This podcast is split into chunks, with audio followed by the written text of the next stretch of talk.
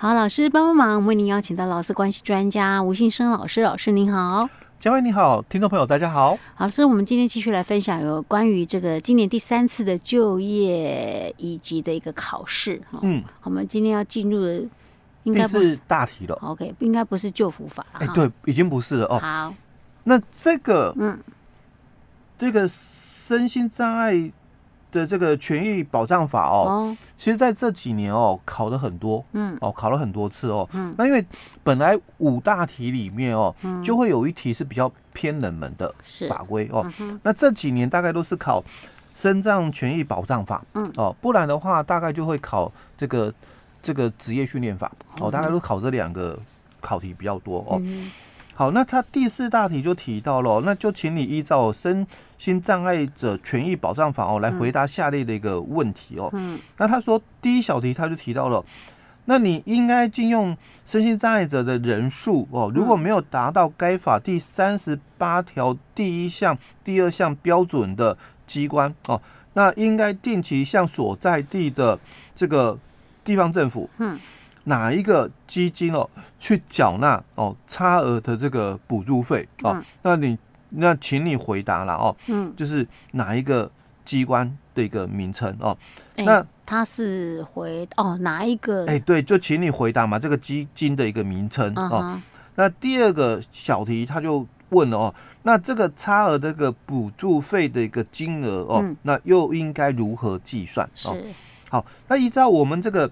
身保法的这个四十二条里面哦，第二项的一个规定，他说，禁用这个身心障碍者的人数如果没有达到三十八条第一项、第二项标准的这些机关呐，哦，那应该定期向所在地的这个直辖市或者是县市劳工主管机关的身心障碍者就业基金，哦，来去缴纳这个差额这个补助费，哦，所以。我们的答案就是身心障碍者的就业基金。OK，就这个基金的名称。哎，对对对啊。那差额补助费金额如何计算哦？所以他就讲其金额哦，依差额人数乘以每月基本工资计算。哦，就是比如说我差一个，我就是一乘以。基本工资，哎，对，就基本工资，对。那所以我们答案就写一差额人数嘛，乘以每月基本工资计算。OK，好的，因为他没有说，他没有说举例你差了多少人。哎，对对对。OK，好的。那第二小题的部分啊，他说，那地方政府核发超额禁用身心障碍者的私立机构奖励金哦，那其发给最高金额如何计算？哦，那一样哦，在。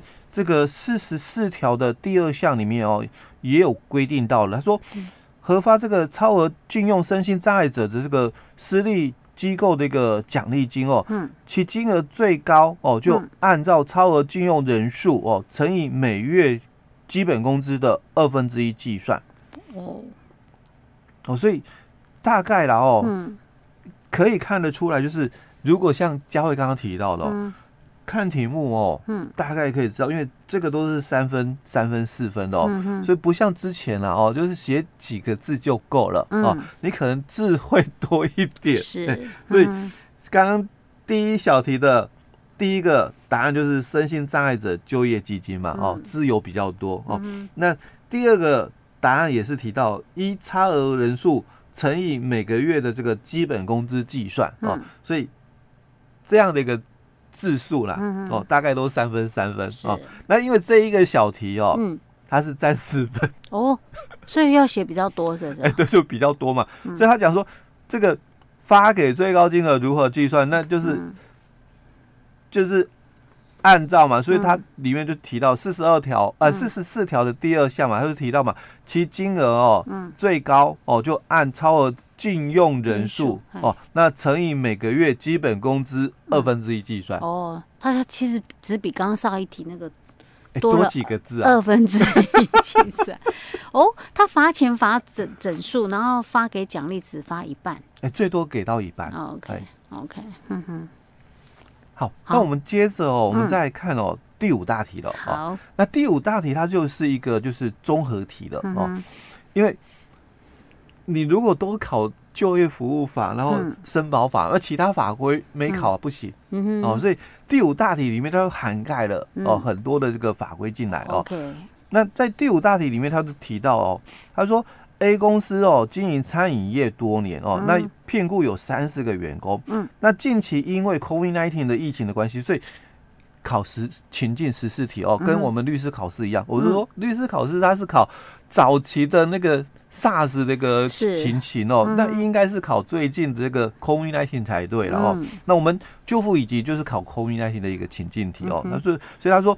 这个因为受到 COVID-19 的疫情的影响，所以业绩哦受到了这个影响，嗯、那发生一些问题哦，所以请你依照就是相关的这个劳动法令哦来回答下列的一个问题哦。嗯、那每小题两分，所以大概有五、嗯、五个小题哦。嗯、那第一小题就提到了，就依据劳基法的一个规定哦，所以劳基法考了哦。嗯、那主管机关哦，那裁处这个 A 公司违反这个行为的时候哦，要、嗯我要处罚他们哦，嗯、那可以审酌哦，与这个违反这个行为有关的哪些事项的时候哦，嗯、我可以哦哦，就是罚重一点，嗯哼。哦，那这个在劳基法里面哦，嗯，七十九条有提到哦，他说这个如果有这个违反前三项的一个情形的话哦，那主管机关哦、嗯、可以依据哦这个。事业规模，嗯，哦，或者是违反人数，哦，或者是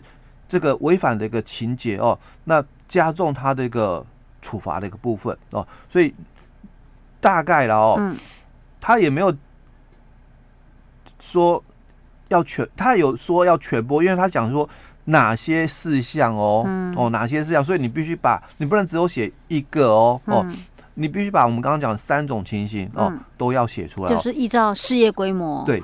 违反人数或者是违反情节来加重他的处罚，对对哦啊，都受 COVID-19 影响了，那个业绩都受影响了，还要再加重处罚？我以为说可以减轻处罚的，没有，它是加重。OK，那如果是以前的考法，应该是会考哦，就是那那这个处罚的一个标准哦，审审酌的一个标准是什么？那就会有，就是说那个八股的一个考法哦。那在我们那个违反这个劳动基础法这个裁罚的一个共通性原则里面哦，它就有列了哦，这个可以审酌哦，下列哪哪几种情形哦，为这个量罚的一个轻重的一个标准哦，就就有六种情况哦。那这个是。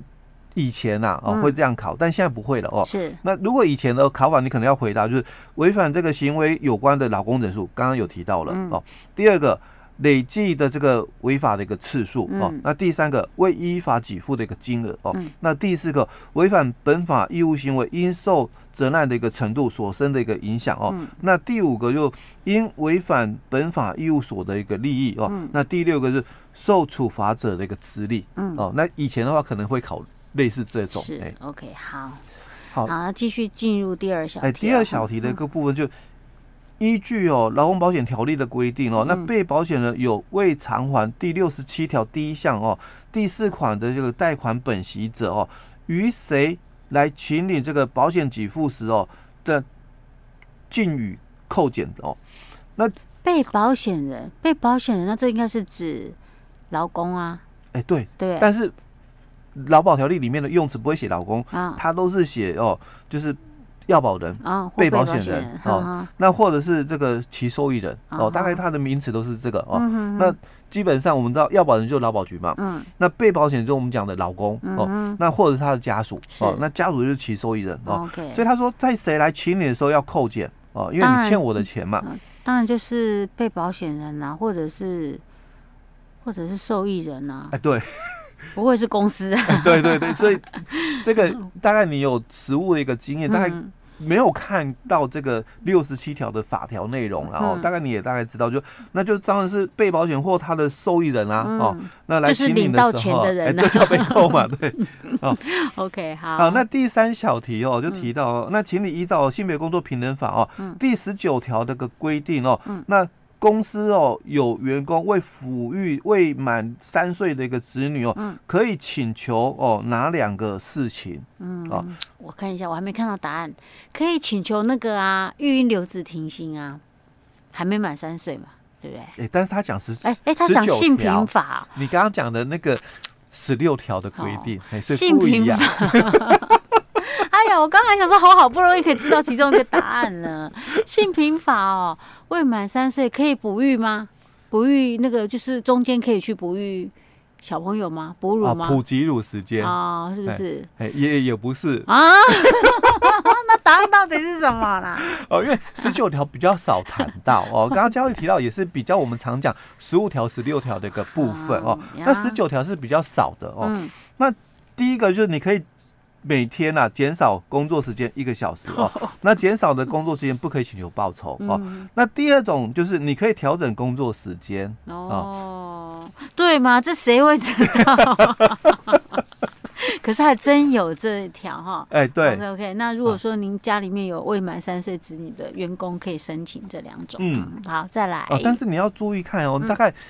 在第五小题里面涵盖往年哦，大概常常会考的几个条文，呃，几个法条，劳基法哦，劳保条例，那性别工作平等法哦。那第四小题里面哦，他就提到劳退了，OK，。那依照这个劳工退休金条例的一个规定哦，那劳工选择自本条例实施之日起哦，适用这个劳动基准法的一个退休金者哦，那在几年内。哦，在几年内哦，仍得选择适用本条例的一个退休金的一个制度哦。